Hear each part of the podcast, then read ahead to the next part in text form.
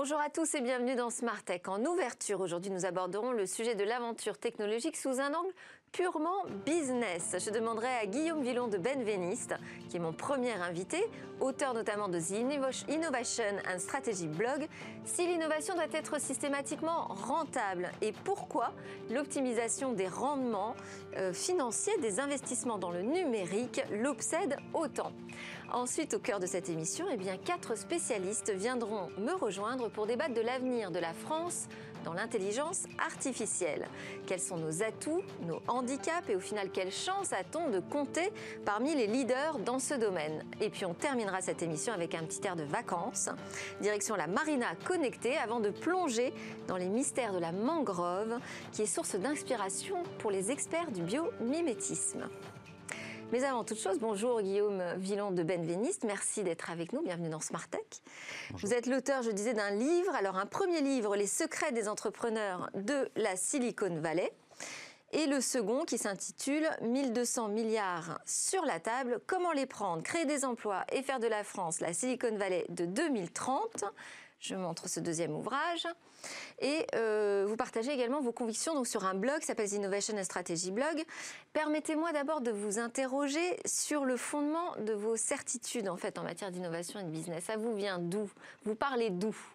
Bah, Ça fait une douzaine d'années euh, que je suis consultant en innovation numérique, euh, notamment pour les grandes entreprises du CAC 40 et du Fortune 500. Donc c'est de là que vient mon expérience. Et alors, vous nous dites qu'il y a un potentiel de richesse euh, mondiale à libérer qui s'évalue à peu près à 1200 euh, milliards. Euh, à quoi correspond ce chiffre? Ça correspond à la création de valeur de sept technologies. qui s'appuient sur 69 cas d'usage répartis dans 11 industries différentes. C'est lesquelles ces sept technologies? Il y a notamment l'industrie connectée qui fait 468 milliards, il y a la cybersécurité qui fait 302 milliards, il y a l'intelligence artificielle qui fait 201 milliards, il y a également les drones, la réalité augmentée et virtuelle, 80 milliards, la blockchain, euh, parmi d'autres. Milliards de dollars. Absolument, milliards de dollars. Et alors pour vous, cette innovation, donc elle est dans un objectif de résultat, de rentabilité, il faut que ça sorte du cash eh oui, bah, si on veut créer de la valeur, si on veut prospérer, il faut absolument que l'investissement soit rentable. Et, créer de l'emploi Et qu'il y ait de l'emploi. Donc 1200 milliards, ça correspond à 20 millions d'emplois au salaire mensuel net de 2200 euros. Donc euh, on peut totalement résoudre les problèmes du chômage en France euh, si on prenait ne serait-ce qu'une partie de cette somme euh, en jeu dans les 5 ans. Selon vous, est-ce qu'on pourrait prendre comme euh, part en France? ça va, ça va dépendre de l'efficacité du capital, c'est-à-dire le rendement financier de nos décisions d'investissement. Et le problème aujourd'hui, c'est que euh, quand on investit dans le capital risque en France, eh bien, on met de l'ordre de 4,7 milliards en 2019 et on n'en ressort que 3,7 milliards, ce qui veut dire que il y a un milliard qui disparaît. Le, rendement du capital est de, est de 0,75. Si vous mettez 1 euro, vous, vous, ressortez 75 centimes à la fin. Et donc ça, c'est un problème parce que euh, on a des difficultés à tirer davantage de capitaux.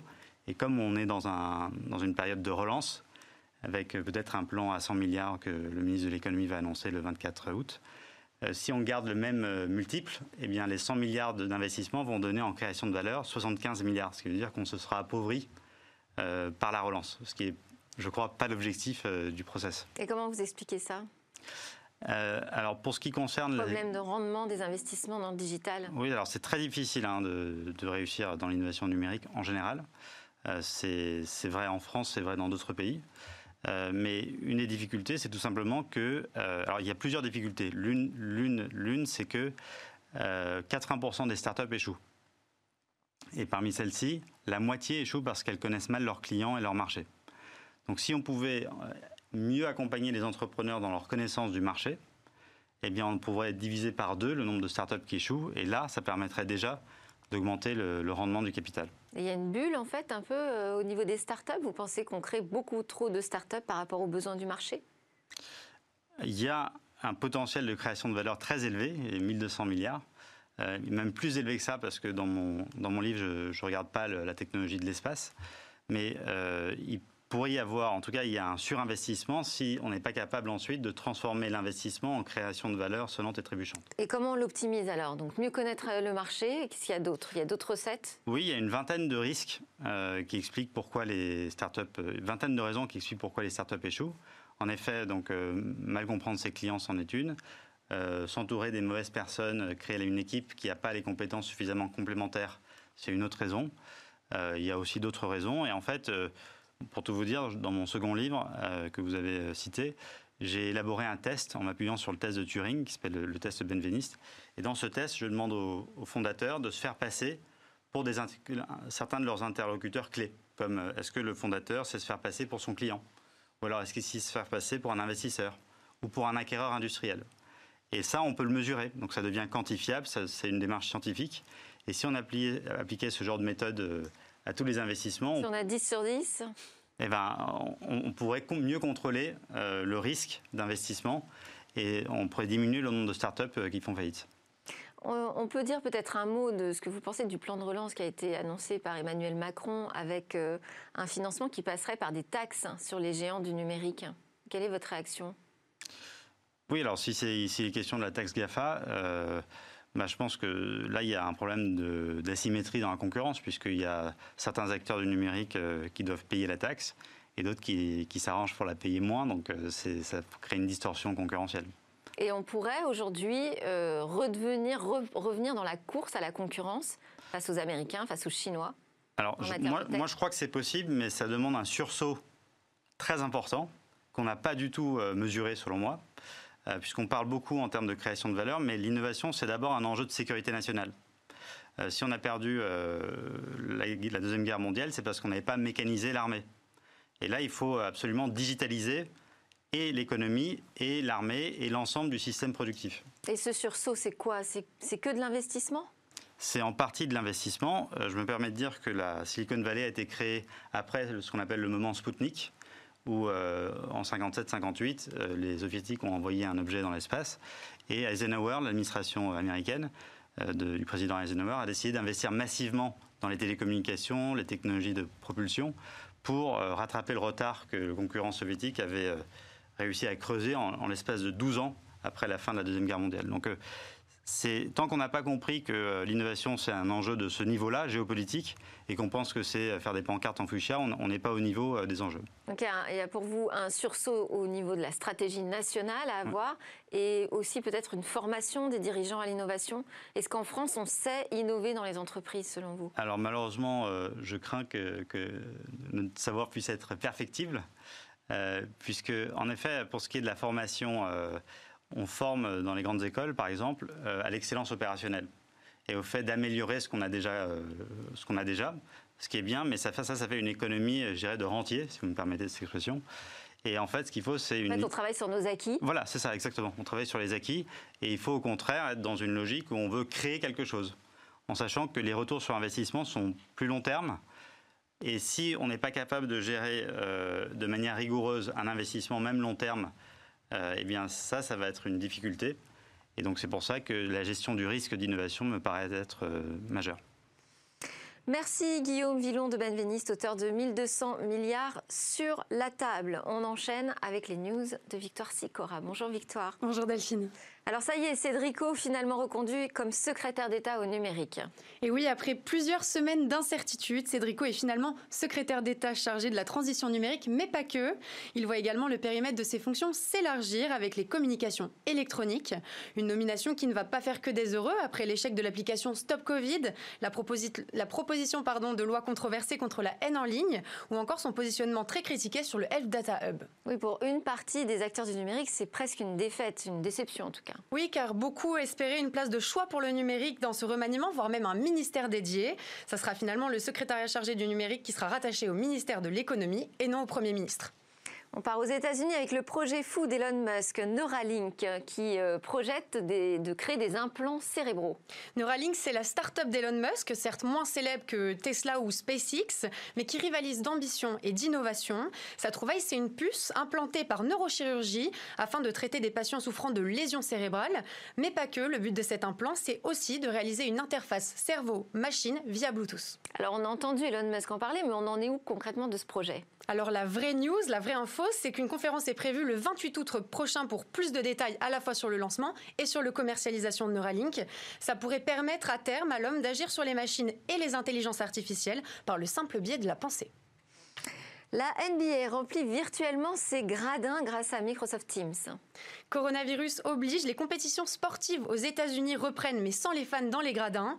La Fédération de basket américain a décidé d'y remédier en installant des écrans géants dans les tribunes. 300 visages de fans filmés en direct depuis leur domicile seront désormais projetés sur ces écrans.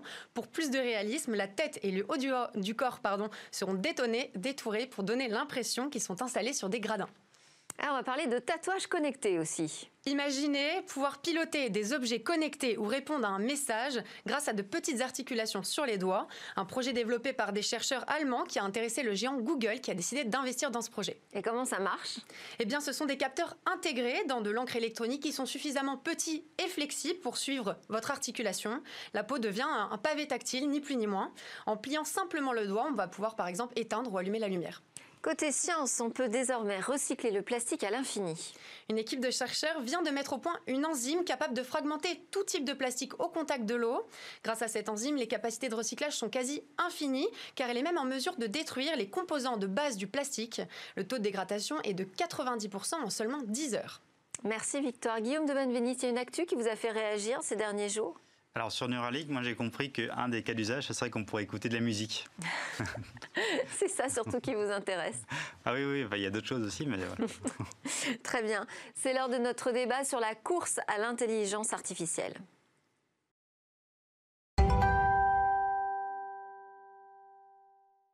La France a-t-elle une chance d'être un leader en intelligence artificielle? Alors j'ai convié pour en parler Anne Bulac, directrice générale de Augustus Intelligence, une start-up américaine qui veut accélérer l'accès global aux technologies d'intelligence artificielle.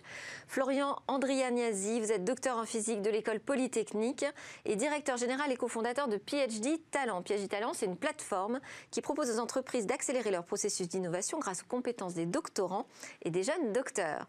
Et puis avec nous également Jean Jean-David Benassouli, notre consultant du jour, associé en charge des activités Data Intelligence du cabinet de conseil PwC France et Maghreb. Nous ferons également appel à Jean-Gabriel Ganassia, chercheur en IA, président du comité d'éthique du CNRS, professeur Sorbonne Université. Alors je voulais commencer avec vous, euh, Anne Biolac de Augustus Intelligence. Vous êtes une ancienne du conseil euh, en stratégie chez Roland Berger, Oliver Wyman, si je me souviens bien, et vous travaillez désormais pour une start-up américaine hein, qui est basée à New York, qui fournit des solutions en IA. Alors, à quoi ressemble l'écosystème français par rapport à l'écosystème américain ou même chinois? Alors, c'est un écosystème extrêmement dynamique euh, en France, mais euh, l'un des problèmes, c'est que souvent, on, a on est beaucoup sur des sociétés euh, early stage, donc plutôt au début, et que l'un des problèmes, et puis on, en parlera sans doute après, hein, c'est que bah, justement, les Américains et les Chinois sont assez friands, en fait, de toutes les pépites, les jeunes pépites qui se développent ici. Et donc, pour être une, un futur leader en intelligence artificielle, la France doit pouvoir garder ses talents, ses startups euh, en France. Il faut qu'on vous récupère en France alors. Exactement, mais c'est pour ça que je suis là. Florian Andrianiasi de PhD Talent, vous, euh, il y a 10 000 chercheurs aujourd'hui, jeunes chercheurs dans votre réseau, 500 entreprises aussi euh, qui accompagnent la croissance des activités de manière générale dans la recherche et les technologies. C'est combien de chercheurs, de jeunes docteurs en intelligence artificielle dans votre réseau? C'est à peu près 10% de notre communauté, donc à peu près 1000 euh, doctorants et 1000 jeunes docteurs euh, qui sont dans des disciplines associées à l'intelligence artificielle, hein, puisque c'est quand même très large en termes de mathématiques, algorithmiques, computer vision. Donc c'est extrêmement large comme, comme discipline. Donc et vous qualifieriez cette dimension comment? C'est sous-dimensionné aujourd'hui par rapport aux besoins de la France? C'est clairement sous-dimensionné. C'est-à-dire que on a une recherche académique en intelligence artificielle qui est excellente. Euh, on a Facebook, on a Microsoft, on a IBM, on a Samsung qui installent des centres de recherche en IA en France. Mais le problème, c'est qu'on n'en a pas assez des chercheurs. Et donc, euh, euh, l'idée, c'est finalement de former plus de chercheurs, former plus d'experts, de vrais experts euh, qui maîtrisent les bases mathématiques et algorithmiques de, l'intelligence artificielle. Donc aujourd'hui, euh, nous, quand on a justement des startups euh, early stage qui, viennent nous voir pour recruter des jeunes chercheurs experts d'intelligence artificielle, ben, on commence à avoir du mal à, à leur trouver les talents nécessaires. Jean-David Benassouli de PW France et Maghreb. Alors vous, euh, je vais vous poser la question du côté des entreprises. Mhm. Est-ce qu'elles doivent maintenant tout de suite se lancer dans l'intelligence artificielle? Alors, elles doivent continuer parce que, en tout cas, pour les plus grandes, entreprises, elles ont déjà démarré il y a un certain temps avec des succès relatifs. Un certain temps, c'est-à-dire? depuis quelques années, en fait, on parle des technologies dites de, données massives, de big data depuis 2012-2013 qui est globalement le, carburant pour une partie des technologies d'IA, pour les algorithmes. Euh, là, c'est vrai que depuis... Euh, depuis 3-4 ans, on voit une très forte progression. En fait, l'IA, ça, donne enfin une raison d'être au big data presque. Exactement, c'est-à-dire que les algorithmes euh, de, machine learning, on pourra en parler plus avant, ont maintenant beaucoup de carburant et on a vu d'ailleurs les technologies du cloud bah, permettre de, récolter, de stocker toutes ces données. Hein. donc il y a énormément de carburant et donc là enfin euh, les, euh, les, algorithmes euh, peuvent travailler sur ces données. Alors que les entreprises françaises, elles ont, elles ont démarré. on a plutôt commencé sur les, les secteurs dits B2C, hein, clients, donc beaucoup de données clients, que ce soit les télécoms, la banque ou le, ou, le, ou le commerce. Et puis on voit de plus en plus de cas d'application maintenant dans des secteurs plus industriels, donc les entreprises, elles doivent continuer. elles continuent notamment avec euh, le virage du cloud. Et elles continuent aussi, euh, on le voit, en travaillant avec des startups. Ça, on voit, voit beaucoup. Et puis en travaillant aussi, et ça c'est un point, je pense, où la France peut continuer à, s'améliorer, avec plus de partenariats publics-privés, travaillant plus avec le, lien académique, et notamment à travers de chaires, ou d'autres exemples qui permettent de faire se rejoindre comme les États-Unis le font bien, euh, les universités, les chercheurs et les entreprises. Alors on va en parler eh tout de suite avec euh, Jean-Gabriel Ganassia, qui est euh, chercheur en IA, qui est président du comité d'éthique du CNRS, professeur Sorbonne Université. Jean-Gabriel Ganassia, bonjour, merci d'être connecté avec nous. Bonjour. Alors quels sont nos atouts et nos handicaps aujourd'hui en matière d'intelligence artificielle? D'abord, on a beaucoup d'atouts qui tiennent est-ce qu'il y a une formation de très grande qualité à l'intérieur des euh, euh, universités? Il y a beaucoup d'écoles d'ingénieurs aussi, hein. donc tout ça euh, forme un, terreau qui est très propice au développement de l'intelligence artificielle. Alors, on a bien sûr des, défauts qui sont un peu liés à nos atouts, c'est qu'on on a une tradition plutôt théorique, plutôt mathématique, et il y a beaucoup moins de, de pragmatisme peut-être que ça existe aux États-Unis. Et puis, comme ça a été dit tout à l'heure, il y a le fait que l'université n'est pas aussi en symbiose avec le milieu industriel que dans d'autres pays comme euh, euh, les États-Unis. Donc tout ça, bien sûr, fait qu'il y a des aspects extrêmement, extrêmement positifs et qu'il faut euh, essayer par différentes solutions, essayer d'amplifier cela. Hein. Alors on a des, du point de vue fiscal des, des, avantages qui sont donnés, entre autres le crédit impôt recherche qui permet d'employer des ingénieurs, de leur faire faire des thèses hein, entre l'université et l'industrie. Ça, je crois qu'il faut poursuivre ça, mais il faut aussi qu'il y ait des partenariats. On a évoqué tout à l'heure les chaires et je crois que c'est extrêmement, extrêmement positif. Donc tout ça fait qu'il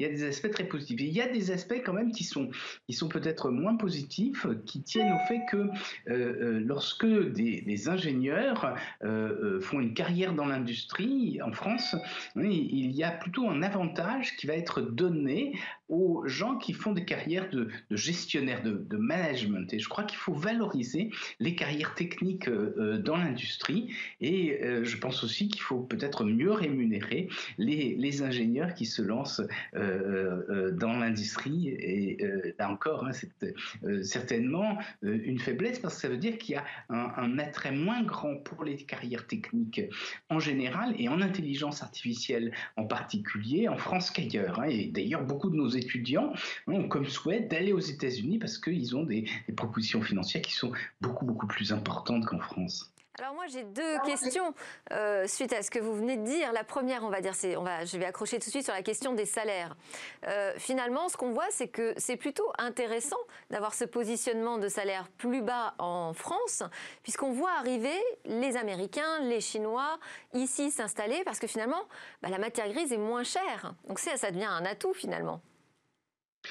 Oui, ça pourrait être euh, un atout en sens où euh, euh, il dépenserait moins, mais je pense que en même temps, il, faut, bien renverser les choses. Hein. Il faut voir les choses d'une autre façon. C'est que nos étudiants qui veulent se lancer dans des carrières techniques sont plus désirent plus hein, aller à l'étranger pour pour beaucoup d'entre eux. Hein. Et donc, je, ne suis pas certain qu'à terme ce soit ce soit extrêmement euh, euh, positif. Et qu'est-ce que vous pensez justement de ces centres R&D en IA qui sont ouverts par les GAFAM en France? Vous pensez que euh, c'est une opportunité justement pour garder nos jeunes chercheurs ou au contraire là on fait un peu entrer le loup dans la bergerie? Alors, d'un côté, bien sûr, je pense que ça a un côté très très positif, mais en même temps, si on veut vraiment développer l'intelligence artificielle en France et en Europe, hein, votre titre c'est la France leader en intelligence artificielle. Pour qu'elle soit leader en intelligence artificielle, il faut qu'elle ait des, sociétés qui euh, soient à même euh, de prendre une position dominante dans le monde en intelligence artificielle. Or, si on se contente d'accueillir des grands acteurs étrangers, euh, la France ne sera euh, qu'un ne, sera là que pour être au service des autres. Hein. Alors, c'est la France et plus généralement l'Europe.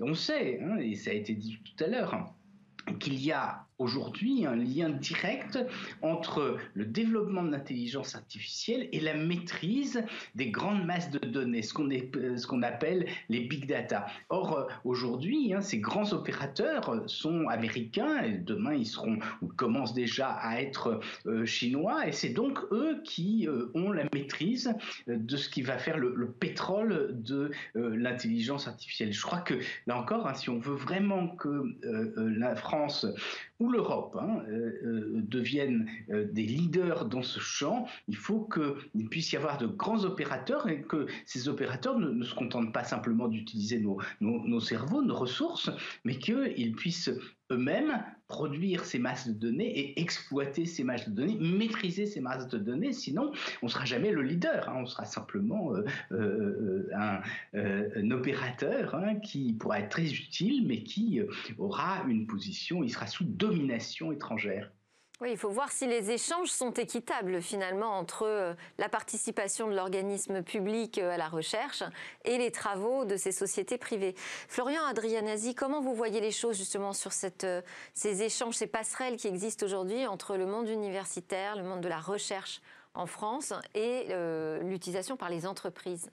Alors, de toute évidence, il y a encore du progrès à faire. Euh, même si on, revient d'assez loin, euh, les choses s'améliorent assez vite en France. Euh, donc, il y a quand même plusieurs dimensions. Il y a les dimensions de recrutement de chercheurs par les entreprises françaises. Donc là, pour l'instant, euh, quand je dis chercheur, je parle de docteur en l'occurrence, formé par la recherche. Donc là, euh, les choses évoluent aussi. Euh, le professeur Ganaskia parlait du crédit impôt recherche. Il se trouve que grâce au crédit impôt recherche, on peut financer entièrement le salaire d'un jeune docteur pendant deux ans quand on fait de la R&D. Donc là, on, observe que les entreprises françaises sont encore assez peu au courant de, de ce dispositif. Et puis il y a un aspect de transfert de technologie aussi. C'est-à-dire que Aujourd'hui, on a encore un peu de mal à transférer efficacement les technologies qui sont développées, pensées dans les, euh, laboratoires académiques par les jeunes chercheurs, mais pas aussi par les chercheurs expérimentés. Et donc, euh, il y a le plan Deep Tech hein, qui a été lancé l'année dernière pour accélérer les choses. Avant ça, il y a eu les pôles de compétitivité. Il y a eu les pôles de compétitivité, il y a eu les SAT, euh, il y a le plan Deep Tech, il y a la loi Pacte l'année dernière aussi qui, permet aux, chercheurs d'être encore plus impliqués dans la création de start-up. Donc les choses s'améliorent, euh, mais on n'est pas encore au niveau des États-Unis, d'Israël, sur ce passage finalement facilité euh, entre le monde de la recherche et le, monde socio-économique. C'est un problème culturel ou est-ce qu'on a un problème d'investissement, Anne Biolac, selon vous?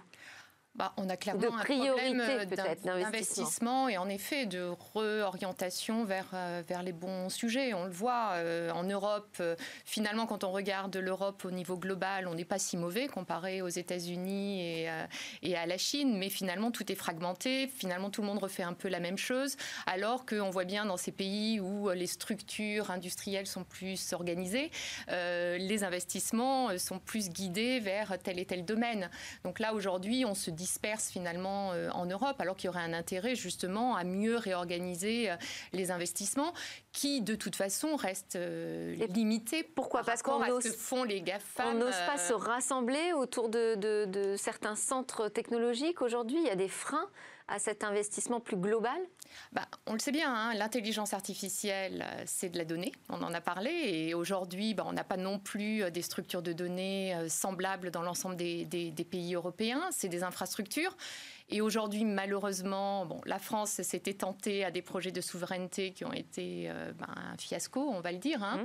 Mmh. Et donc aujourd'hui, on n'a pas finalement non plus euh, les infrastructures, les infrastructures européennes pour permettre ces partages de, euh, de données. Et donc on est finalement tributaire des, des États-Unis par rapport à ça. C'est les talents. Et aujourd'hui, on le voit bien, hein, même si euh, les universités commencent à collaborer, etc., c'est quand même pas euh, à l'état qu'on peut avoir euh, au niveau chinois ou au niveau américain. Et après, c'est les use cases. Et là, ce qu'on voit, hein, quand on avait fait une étude avec Roland Berger et France Digital, on avait très clairement vu que l'ensemble des pays européens se mettaient sur les mêmes types de verticales. Or, il y aurait sans doute intérêt à se dire que peut-être certains pays pourraient tester des verticales particulières par rapport à leur spécificité locale, pour voilà, pour qu'on évite justement d'avoir toujours la même chose qui, est faite et tirer la, richesse en fait de l'Europe. Alors là, on annonce la renomination de Cédric O en secrétaire d'État au numérique. Vous nous dites c'est pas un ministère du numérique français qu'il nous faudrait, ce serait un ministère du numérique européen. Alors ça très clairement, ou à minima euh, franco-allemand. Hein, euh, moi, j'ai été une grande défensrice de, l'axe franco-allemand parce que je pense que c'est autour de cet axe-là que sans doute pourront euh, euh, se faire un certain nombre de choses. Parce que déjà, au niveau de la data, je fais partie de la task force France Digital là, sur, la data et on le dit, il faut qu'on normalise, il faut qu'on normalise l'accès à ces données. Sinon, en effet, on sera toujours tributaire des GAFA. Jean-David Benassouli de PW France Maghreb, je voulais euh, voir avec vous justement cette question de la gouvernance. Elle se pose au niveau des États, elle se pose au niveau aussi de l'entreprise. Quels enjeux de gouvernance pose aujourd'hui l'intelligence artificielle? Alors en fait, c'est un sujet euh, récurrent, la gouvernance, pour ceux qui travaillent autour de la donnée. C'est souvent euh, des sujets où on a, on va dire, c'est la partie cachée de la donnée, mais c'est la partie euh, qui est obligatoire. Et on, voit très souvent dans, les entreprises finalement certains euh, échecs de cas d'usage. Euh, et quand on remonte un peu le fil sur bah, pourquoi ces cas d'usage, on remonte sur des sujets de qualité de données, on remonte sur des sujets de référentiel, on remonte sur des sujets finalement d'intégration, de duplication. Et quand on remonte, c'est des sujets de gouvernance. C'est-à-dire que. Euh, alors, c'est quoi le problème de gouvernance? Le, sujet de la gouvernance. Qu'est-ce qui apparaît avec la donnée? C'est la donnée qui décide, on ne sait pas qui la possède? Le, point de la gouvernance, c'est qu'il faut s'en occuper. Il faut quelqu'un. Euh, alors, en France, et, euh, ça vient des grandes banques américaines, hein, on nomme et on continue de nommer des, des chief data officers avec une, grande partie de leur tâche, c'est s'occuper de la gouvernance de la donnée de l'entreprise. Donc c'est des référentiels, c'est des partages, euh, c'est des sujets autour de la qualité de données qui ne sont pas les plus sexy. Euh, on parlait de cas d'usage tout à l'heure. Bah, mais en fait, si on n'a pas une donnée de qualité, euh, tout à l'heure on parlait de, grandes bases de données, on parlait de pétrole. Si ce pétrole il n'est pas raffiné, on, a des problèmes derrière de, de cas d'usage. Donc il faut mettre en place cette gouvernance. Certaines entreprises l'ont bien compris. Alors, euh, le monde des services financiers, lui, il a compris parce que d'un point de vue réglementaire, on a besoin de faire de la traçabilité et donc il est un peu obligé de travailler sur les gouvernances. Euh, dans, le monde de l'industrie des services, c'est un petit peu différent. Et donc là, aujourd'hui, en fait, le, sujet, c'est de s'occuper de la gouvernance, de mettre des moyens. Euh, et là, tout à l'heure, on parlait de, de ROI. C'est vrai que quand on travaille sur des nettoyages de données, de retour sur investissement, des retours sur investissement de cette émission, oui, exactement. et quand on les rendements financiers dans le digital, oui. Voilà, et, ces coûts de gouvernance, ces coûts de nettoyage de la donnée, qui peuvent créer des poches d'opex, on n'aime pas ça, donc on n'aime pas vraiment s'en occuper. Or, c'est primordial euh, de traiter ces sujets, euh, et donc c'est pas c'est pas un problème en soi. Le sujet, c'est de s'en occuper, d'avoir bien conscience que c'est un prérequis au cas d'usage et c'est un prérequis d'utilisation de la donnée. Enfin là, ça ne peut pas être un sujet qu'on découvre, puisque justement, quand même, le numérique est installé dans les sociétés depuis des années, euh, la donnée également. Il y a des modèles qui fonctionnent euh, aux États-Unis. Euh, pourquoi pas juste simplement les reproduire? Anne qu'aujourd'hui, on, on, a une longueur d'avance aux États-Unis sur ces questions? Bah, un, on est moins réglementé, hein, euh, mais euh, on le voit bien, hein, la protection des données personnelles telle qu'elle est en Europe. Euh, mais je pense qu'il ne faut pas le considérer comme un frein, parce que justement, ce que je vois pour travailler dans une société américaine, c'est que les, les Américains commencent à se poser ce type de questions, parce qu'on a été dans l'orgie, dans l'utilisation des données de chacun comme ça, et que les gens se rendent compte aujourd'hui les abus qu'il y a pu y avoir. Finalement, par rapport ça, à ça. ça, ça fixe un cadre d'avoir une réglementation. Exactement. Et d'ailleurs, souvent, c'est pour ça aussi que euh, bah, les Américains ont bien envie de venir s'installer en Europe, parce que je pense qu'il y a une certaine maturité. Euh, même si, en effet, on n'a pas encore euh, tous les talents, toute l'infrastructure, etc., on a une maturité par rapport à ces questions-là de, protection de données, parce qu'elles vont être essentielles. On ne pourra pas demain faire de l'intelligence artificielle en, en, ne considérant pas l'humain, les données, les données autour de ça. Et donc, l'Europe a donné, a donné un cadre qui est plutôt pour moi très très bénéficiaire en fait hein, pour, pour ce développement-là. Mais après, on n'a pas de système de données vraiment global. Voilà, c'est autant de marchés locaux qu'il faut donc adresser, etc. Donc qui rendent les choses plus compliquées. Exactement. C'est une, une, taille d'échelle, une taille, un problème de structure, de structure de données qui fait que bah, le modèle il est, en, il, il, est entraîné sur des, un type de données. Et ben il va falloir le refaire. Et ben en Allemagne et en Angleterre oui, oui. Et, et un peu partout, etc. Et, et c'est ça aujourd'hui qui pose un, un, vrai, un, vrai souci. Si je peux, je peux ajouter, je pense que comme vous le disiez, l'Europe et la France Jean-David Benassouli, oui. peuvent, peuvent être leaders sur ces sujets de l'IA responsable. Mmh. Voilà, plus largement, euh, donc euh, des, des, sujets au, autour de l'éthique. Mais Alors aussi ça, la... on le dit beaucoup, mais ça, il ne suffit pas de penser l'IA. À un moment, il faut le faire. Tout à fait. Alors c'est pour ça que, et c'est un petit peu compliqué au niveau européen, on, on, il y a un certain nombre de groupes de travail. D'ailleurs, certains travaillent sur les mêmes problématiques, euh, que ce soit l'UNESCO, que, que ce, soit à Bruxelles, ou des entreprises donc, comme Impactia, dont on fait partie, euh, qui est, qui est l'idée par Microsoft. Mais en tout cas, les réflexions, elles sont là. Euh, travailler autour des biais, travailler autour finalement d'une IA responsable humaine de remettre. Et ça, avec le développement des algorithmes qui sont de plus en plus automatiques, c'est un sujet sur lequel la France et l'Europe peuvent être leaders aujourd'hui. Et je pense que c'est pour ça euh, que, euh, que les Américains, que les GAFA viennent aussi euh, chez nous. Florian Adrianasi, euh, quels sont les profils qui sont particulièrement recherchés par les entreprises aujourd'hui, parmi les jeunes euh, docteurs que vous avez dans le réseau PhD Talent? On, on peut séparer en deux types de profils. C'est-à-dire qu'il y a ceux qui vont penser l'IA, c'est-à-dire que la développer, développer les algorithmes. Donc eux, ce sont des vrais experts de l'IA, donc qui sont des, des, jeunes chercheurs en intelligence artificielle, en mathématiques, en algorithmique, en informatique. Et il y a ceux qui vont pouvoir justement utiliser les outils développés par les premiers et donc les mettre en production, euh, utiliser, euh, euh, être data manager, etc.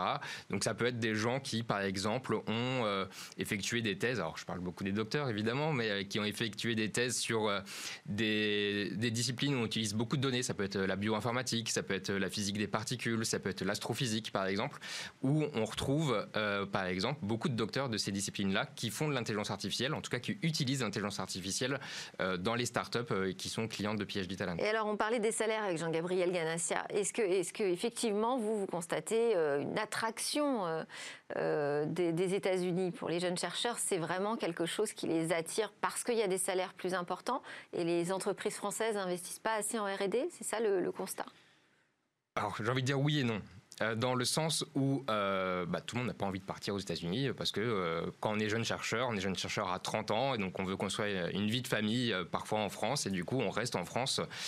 Et force est de constater que même si les niveaux de salaire euh, sont quand même inférieurs à ceux qui sont proposés aux États-Unis, on assiste quand même à une flambée euh, des salaires en France, euh, justement sur les ingénieurs et chercheurs en IA. J'ai pu observer des salaires très élevés euh, dans des startups early stage, justement, euh, qui n'étaient pas tout à fait raisonnable par rapport au marché de l'emploi euh, en France. Alors tant mieux pour ceux qui sont concernés par ces salaires-là, mais ça, on, on, assiste quand même à une flambée des, des salaires en France. Donc ça, ça c'est une chose. La, la deuxième chose, c'est l'investissement en recherche et développement des entreprises françaises. Oui. Alors la, la deuxième chose, c'est que euh, la R&D en France, bah, les niveaux d'investissement sont, conséquents, certes, mais ils restent euh, très inférieurs à ce qu'on peut observer euh, dans d'autres pays, euh, que ce soit déjà au niveau global, en pourcentage du PIB, par exemple.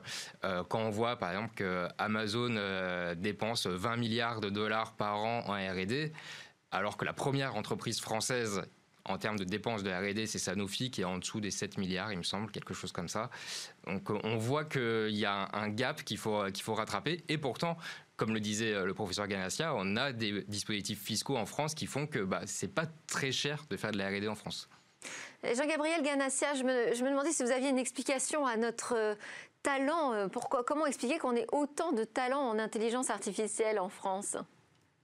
Oh bah, l'explication, je crois qu'elle est assez simple. Hein. Elle tient euh, au fait qu'il y a une formation mathématique de qualité et puis qu'il y a beaucoup euh, euh, d'écoles d'ingénieurs en France. Donc, ce qui fait qu'il y a, comme je le disais tout à l'heure, un, terreau qui est extrêmement favorable à l'intelligence artificielle. Mais je crois qu'il y a deux défauts dont on souffre. Hein. Le premier, ça a été dit tout à l'heure, c'est que l'Europe est trop fragmentée et que, bien sûr, si l'on veut pouvoir acquérir des très grande masse de données, il faut que cela puisse être à la dimension de l'ensemble du continent. C'est ce qui se passe aux États-Unis. Hein. vous savez, 300 euh, euh, millions euh, d'habitants, et puisque d'autres pays qui utilisent les outils américains, c'est ce qui se passe en Chine. Et je crois que l'ouverture aujourd'hui viendrait de cette possibilité d'avoir des acteurs à l'échelle européenne. Je crois que c'est vraiment central. Ça a été dit tout à l'heure et ça c'est le premier point.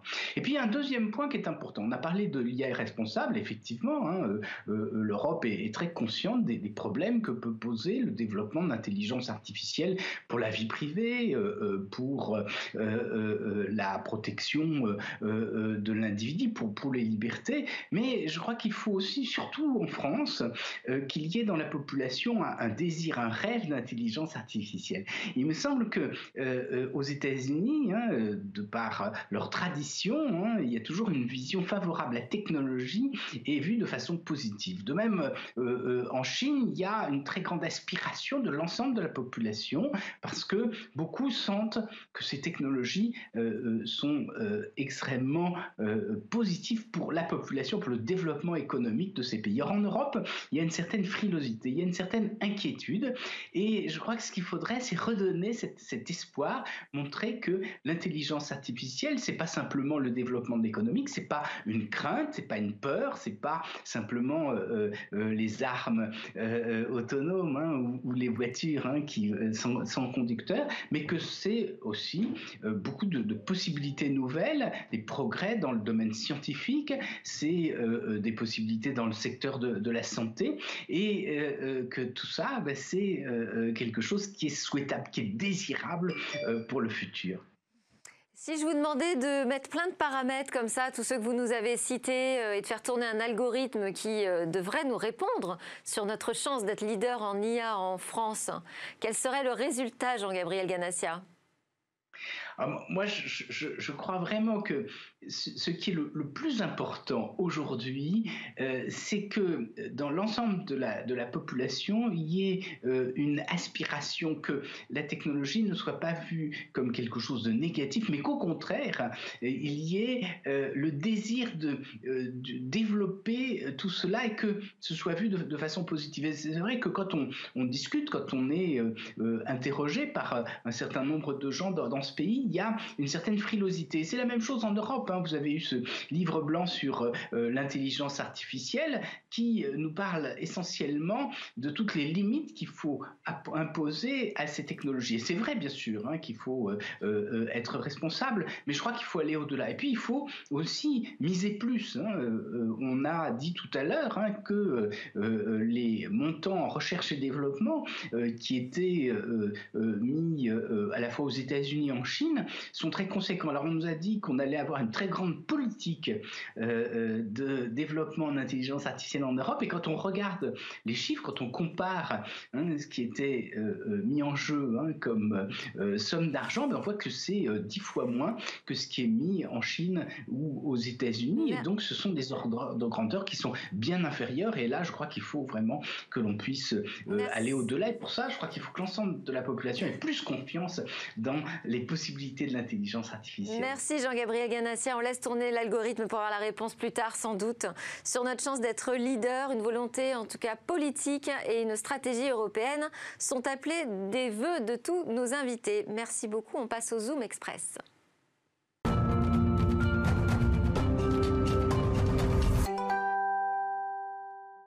Nous sommes de retour sur le plateau de Smartech avec nous Anne Biulac de Augustus Intelligence, Florian Adrianazzi de Piège Talent et Jean-David Benassouli de PW France, PWC France et Maghreb. Et puis nous sommes aussi en ligne avec Jérémy Ladoux de Nautic Spot. Alors ça va être un Zoom Express, je disais, très vacancier puisqu'on va parler d'une nouvelle génération de pontons, de capitainerie et de marina.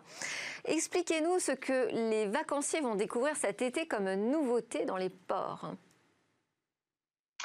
Bonjour à tous. Alors aujourd'hui, euh, les ports de plaisance, certaines tâches euh, de leur gestion euh, opérationnelle est encore manuelle et chronophage. On doit réaliser un, inventaire des places libres et occupées aujourd'hui manuellement, physiquement sur les pontons.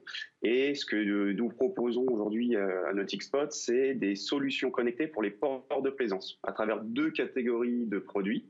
Donc une solution de supervision des emplacements en temps réel donc, pour faire simple, c'est des petits capteurs qui sont comme dans les, dans les parkings euh, posés sur les pontons ou dans les bouées de mouillage. Donc, c'est des bouées de parking à l'extérieur du port pour justement donner cette supervision de l'occupation à l'intérieur et à l'extérieur des ports.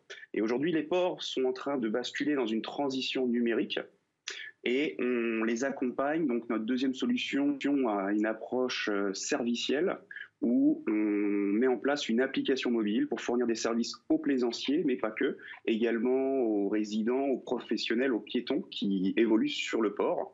Donc avec différents services, euh, la météo marine locale, les accès aux caméras, on peut signaler nos, sorties, également un module de déclaration d'incidents, le fameux waste portuaire, et euh, toute une approche de service euh, pour faire le lien avec tous les acteurs qui évoluent sur le port. En fait, on rattrape un peu notre retard euh, dans, ce domaine en connectant enfin les ports de plaisance. Il y a combien de ports équipés aujourd'hui en France? Alors aujourd'hui, le marché français, c'est 500 ports et actuellement, on a équipé depuis trois ans 40 ports. Donc aussi bien en PACA, Méditerranée, qu'en Atlantique et également en Bretagne et Normandie avec un premier port aussi en Espagne. Donc, premier pas vers l'international. Et on, avait pour projet de faire 50 ports cette année, donc je pense sera réalisé. L'année prochaine, on, tente d'acquérir 100 ports partenaires et 200 ports euh, pour l'année suivante. Bon, bah, ce sont de belles ambitions. Jérémy Ladou de Sport, merci beaucoup. Après la mer, eh bien, on va enchaîner avec les marais et le biomimétisme.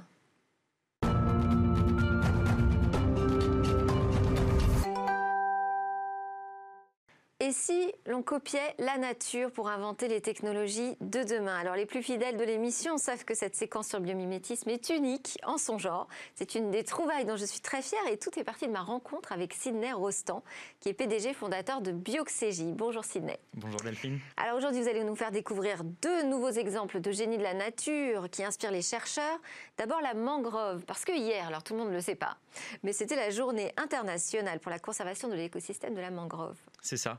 Il y a énormément de mangroves, en fait, on les retrouve finalement dans la chaîne tropicale hein, et tout dans l'hémisphère sud. On entend beaucoup parler dans les médias euh, des écosystèmes comme les forêts tropicales, euh, les barrières de corail, etc.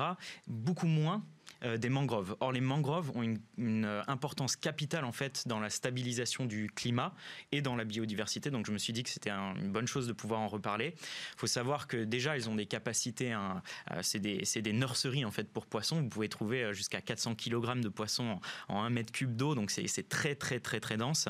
et puis après, évidemment, vous avez cette capacité de résilience. Hein. donc, elles viennent stabiliser les zones côtières, ce qui permet après des cyclones, après des inondations, etc., de retrouver très rapidement une stabilité euh, en plus de ça, et ça c'est la chose la plus importante, en matière de combat climatique, elles ont une importance insoupçonnée, c'est-à-dire qu'elles sont capables euh, de stocker 1000 euh, tonnes de CO2 par an par hectare. Donc c'est très dense comparé à environ 100 tonnes pour une, une forêt française normale. Donc c'est 10 fois plus.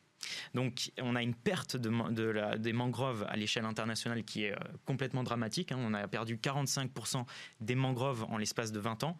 Donc déjà là, je voulais parler de ce sujet-là parce que je pense qu'il est important de pouvoir sensibiliser à l'importance de ces écosystèmes-là. Mais il n'y a pas que ça.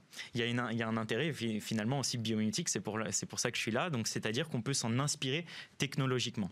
Pourquoi? Pour sa résilience? Pour, la pour le dessalement en fait. Alors le dessalement, c'est une question euh, future qui est très importante. Compte tenu des changements climatiques, euh, il y a énormément de pays qui vont de plus en plus faire appel au dessalement, donc à des usines de dessalement. On pense aux pays du Golfe, mais il y a aussi toute l'Afrique de l'Ouest, etc. Ça représente 16 000 unités dans le monde. C'est des millions de mètres cubes d'eau qui sont créés chaque jour. Et ça, c'est un, impact écologique qui est euh, très fort. Vous aviez un rapport des Nations Unies l'année dernière qui indiquait que vous avez euh, des, saumures, en fait, c'est des bouts saumâtres qui sont euh, rejetés pour un litre d'eau créée. Vous rejetez un, litre et demi de saumure. Et ça, ça détruit complètement les écosystèmes côtiers. Donc, comment est-ce qu'on fait pour faire autrement qu'avec de la chimie?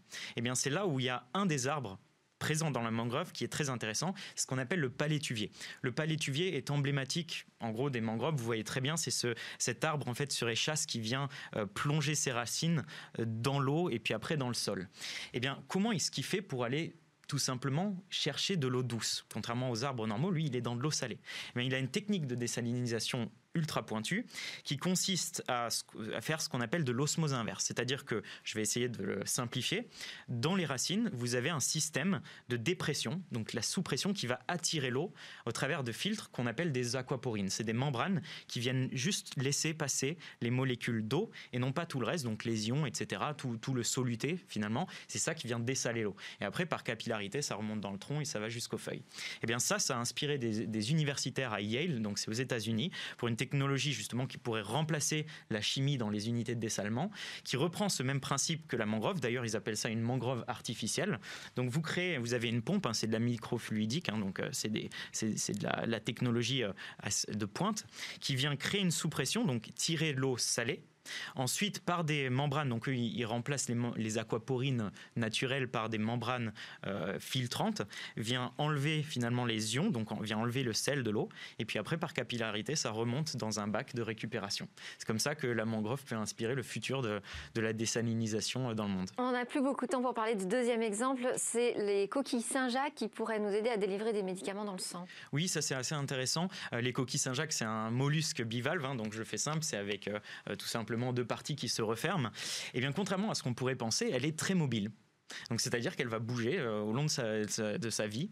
Et ça, ça marche en fait par ce qu'on appelle de l'hydropropulsion, c'est-à-dire qu'elle vient claquer ses valves, ça lui permet de bouger. Et elle le fait de façon très sophistiquée puisqu'elle est experte en, mécanique des fluides. Il faut qu'elle comprenne en fait le rythme pour avancer, sinon elle fait du surplace. Ça inspire des technologies de pointe en médecine. Moi, ça m'a assez surpris quand j'ai découvert ça. Euh, ils ont créé des robots, euh, des micro-robots, hein, donc on est à des échelles très fines, qui viennent entrer dans des fluides corporels, y compris dans les yeux par exemple délivrer des médicaments à des points très précis.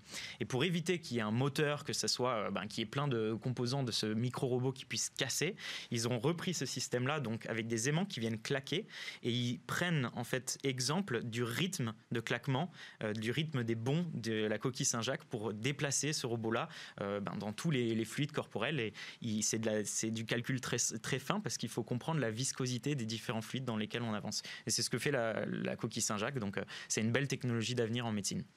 Très impressionnant et passionnant. Merci beaucoup, Sidney Rostand de Bioxégie. Merci à tous. C'est presque la fin de cette émission. J'espère qu'elle vous aura mis en appétit d'innovation et de réflexion sur l'avenir. On termine avec le Lab Startup et quatre jeunes pousses innovantes. Et moi, je vous dis à demain pour de nouvelles discussions sur la tech.